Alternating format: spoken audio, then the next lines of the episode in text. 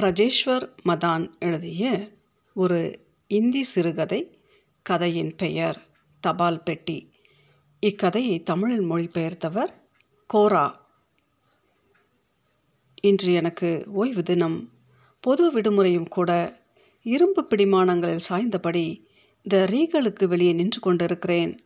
பல நாட்களுக்கு பிறகு இன்று இரும்பு கிராதிகளுக்கு அருகில் இருந்த பெரிய சிவப்பு தபால் பெட்டியை பார்த்து கொண்டிருக்கிறேன். முன்பொரு நாள் அவசரமாக ஒரு கடிதத்தை போஸ்ட் செய்ய வேண்டி இங்கே தபால் பெட்டிக்காக சுற்றுமுற்றும் தேடிக்கொண்டிருந்தேன் அப்போது இந்த தபால் பெட்டி இங்கே இல்லை என நினைவு கூறுகிறேன்.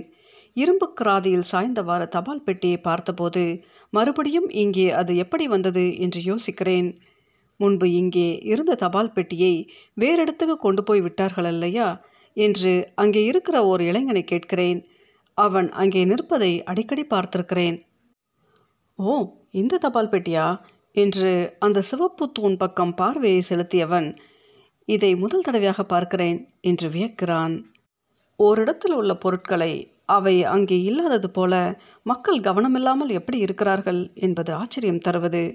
இன்று காலையில் தான் என் பக்கத்து வீட்டுக்காரன் என்னை பார்த்து உன்னை இதற்கு முன்பு பார்த்திருக்கிறேனா? என்று கேட்டான். யோசித்து பாருங்கள் அவனுக்கு பக்கத்து வீட்டில் நான் பல வருடங்களாக வசித்து வந்திருக்கிறேன். கண்ணுக்கு புலப்படாத ஏதோ வஸ்துவாக இருந்திருப்பேன் என்று நினைக்கிறேன். ஒரு கால் ஒரு தபால் பெட்டியைப் போல.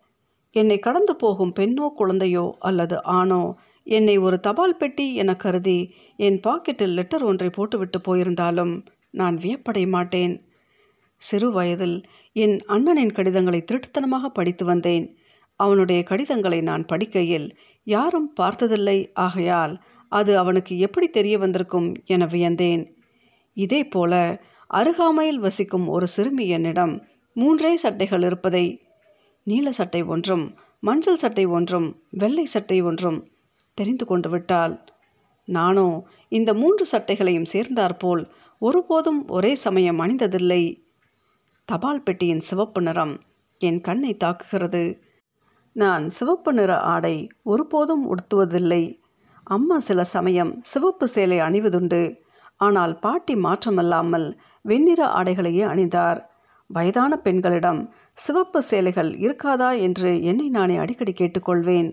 ஒரு நாள் பாட்டியின் பெட்டியை திறந்து அதன் உள்ளடக்கத்தை ஆராய்ந்தேன். அதில் வெண்ணிற ஆடைகளை தவிர வேறு எதுவும் இல்லை வெண்ணிற ஆடைகள் மிக தூய்மையானதாக தோற்றமளிக்கின்றன. அந்நாட்களில் மக்கள் எவ்வாறு தூய்மையை பேணி காத்தனர் என்பது அற்புதமான விஷயம். அவர்கள் அவற்றை பெட்டியில் பூட்டி வைத்தனர். ஒரு நாள் எங்கள் வீட்டில் இருந்த எல்லா பெட்டிகளின் பூட்டுகளும் திறந்து கிடப்பதை பார்த்தேன். எல்லா பெட்டிகளின் உட்புறமும் சுத்தமாக துடைக்கப்பட்டிருந்தன. மற்ற எல்லா பொருட்களுடன் பாட்டியின் தூய்மையையும் அந்த திருடர்கள் களவாடி சென்றிருந்தனர். அந்த சிறுமி பல வர்ண குட்டை பாவாடைகளை அணிந்தால் மேலெழும்பி வீசும் காற்று தாத்தாவின் குடையை மேல் நோக்கி குவித்தது போல் ஒரு நாள் அவள் குட்டை பாவாடையையும் உயர்த்தக்கூடும் என்று பயந்தேன். எங்கள் வீட்டில் ஒரே ஒரு குடைதான் இருந்தது. என் தாத்தா அதை ஊன்றுகோலாகவும் பயன்படுத்தினார். அதை எடுக்காமல் ஒருபோது வெளியில் போக மாட்டார். அவர் ஒருபோதும் குடையை மறந்துவிட்டு போகாதது எனக்கு மாறாத ஆச்சரியம். அந்தோ ஒரு நாள் அவர் குடையை தன்னுடன் எடுத்து செல்ல மறந்து போனார். அன்று போனது தான் அவர் வீடு திரும்பவே இல்லை. அவர் தனக்கு சொந்தமான மேலும் பல பொருட்களை மறதியாக விட்டு சென்றார் என விரைவில் அறிந்து கொண்டேன். உதாரணமாக அவருடைய மூக்கு கண்ணாடி சில வெள்ளி காசுகள் மற்றும் பாட்டியின் பூட்டிய பெட்டிக்குள் தூய்மையின் ஒளி வளையம் அளித்து கிடந்த மோதிரங்கள். எங்கள் வீட்டில் நடந்த திருட்டுக்கு பிறகு தாத்தாவின் மூக்கு கண்ணாடி சந்தில் கிடப்பது கண்டுபிடிக்கப்பட்டது. எப்படி அந்த மூக்கு கண்ணாடியால் பாட்டியின் பெட்டியை விட்டு நழுவி நடந்து சந்துக்குள் போக முடிந்தது என்று சுத்தமாக எனக்கு புரியவில்லை. வெள்ளிக்காசுகளும் மோதிரங்களும் கூட அவ்வாறே நடந்து சென்று ஏதாவது சந்தில் விழுந்து கிடந்தால் அவற்றை மீட்டு விடலாம் என்ற நம்பிக்கையுடன் என் பார்வையை தரையில் பதித்தவாறு மற்ற சந்துகளின் முழு நீளத்திற்கும் நடந்தேன். எப்போதும் கூட நான் வீடு திரும்பும் போதெல்லாம் நான் இல்லாத நேரம் மேஜை நாற்காலிகளுக்கு கால் முளைத்திருக்கலாம் என்ற உள்ளுணர்வுடன் வீட்டுக்குள் நுழைகிறேன். அவை வீட்டை விட்டு நழுவி செல்ல தக்க தருணம் பார்த்து கதவுக்கு மிக அருகில் வந்து கிடப்பதை பார்த்திருக்கிறேன். தபால் பெட்டி ஏன் எப்போதும் சிவப்பு நிறத்தில் இருக்கிறது என வியக்கிறேன். அப்பாவின் கண்களும் பெரும்பாலும் ரத்தம் தோய்ந்து சிவப்பாக இருந்தன. சாலைகளின் சந்திப்புகளில் சிவப்பு விளக்கு எரிய கண்டால் எனக்கு அடிக்கடி அவர் கண்கள் தான் ஞாபகத்துக்கு வருகிறது. சில சமயம் சாலையில் போகையில் நான் அவர் பார்வையில் பட்டுவிடுவேன்.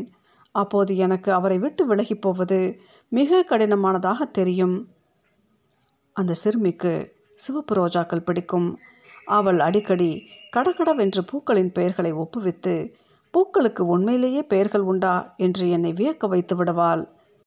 என் பக்கத்தில் நிற்கும் பையனின் சட்டையில் பாக்கெட் இல்லை. உண்மையிலேயே இது எனக்கு விளங்காத புதிர். ஏதாவது வாங்கினால் எங்கே இருந்து பணத்தை எடுத்து தருவான்?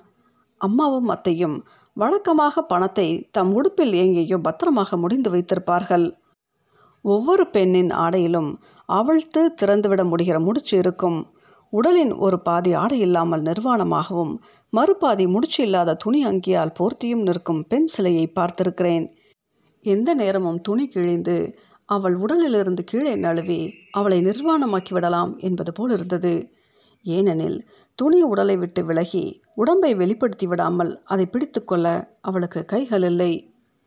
குட்டை பாவாடை அணிந்த சிறுமியின் வீட்டில் அந்த வீண சிலையை பார்த்திருந்தேன். அப்போது நான் முடிச்சு வேலை பற்றியெல்லாம் அறியாத வெள்ளந்தி சிலையின் கைகள் குறைப்படாது இருந்தபோது அவை ஆப்பிள்களை வைத்து கொண்டு இருந்திருக்கும் என்பது கையில்லாத சிலை குறித்த அந்த சிறுமியின் அப்பாவின் யூகம். ஆனால் ஏன் ஆப்பிள்கள் மாம்பழங்களாக இருக்கக்கூடாது?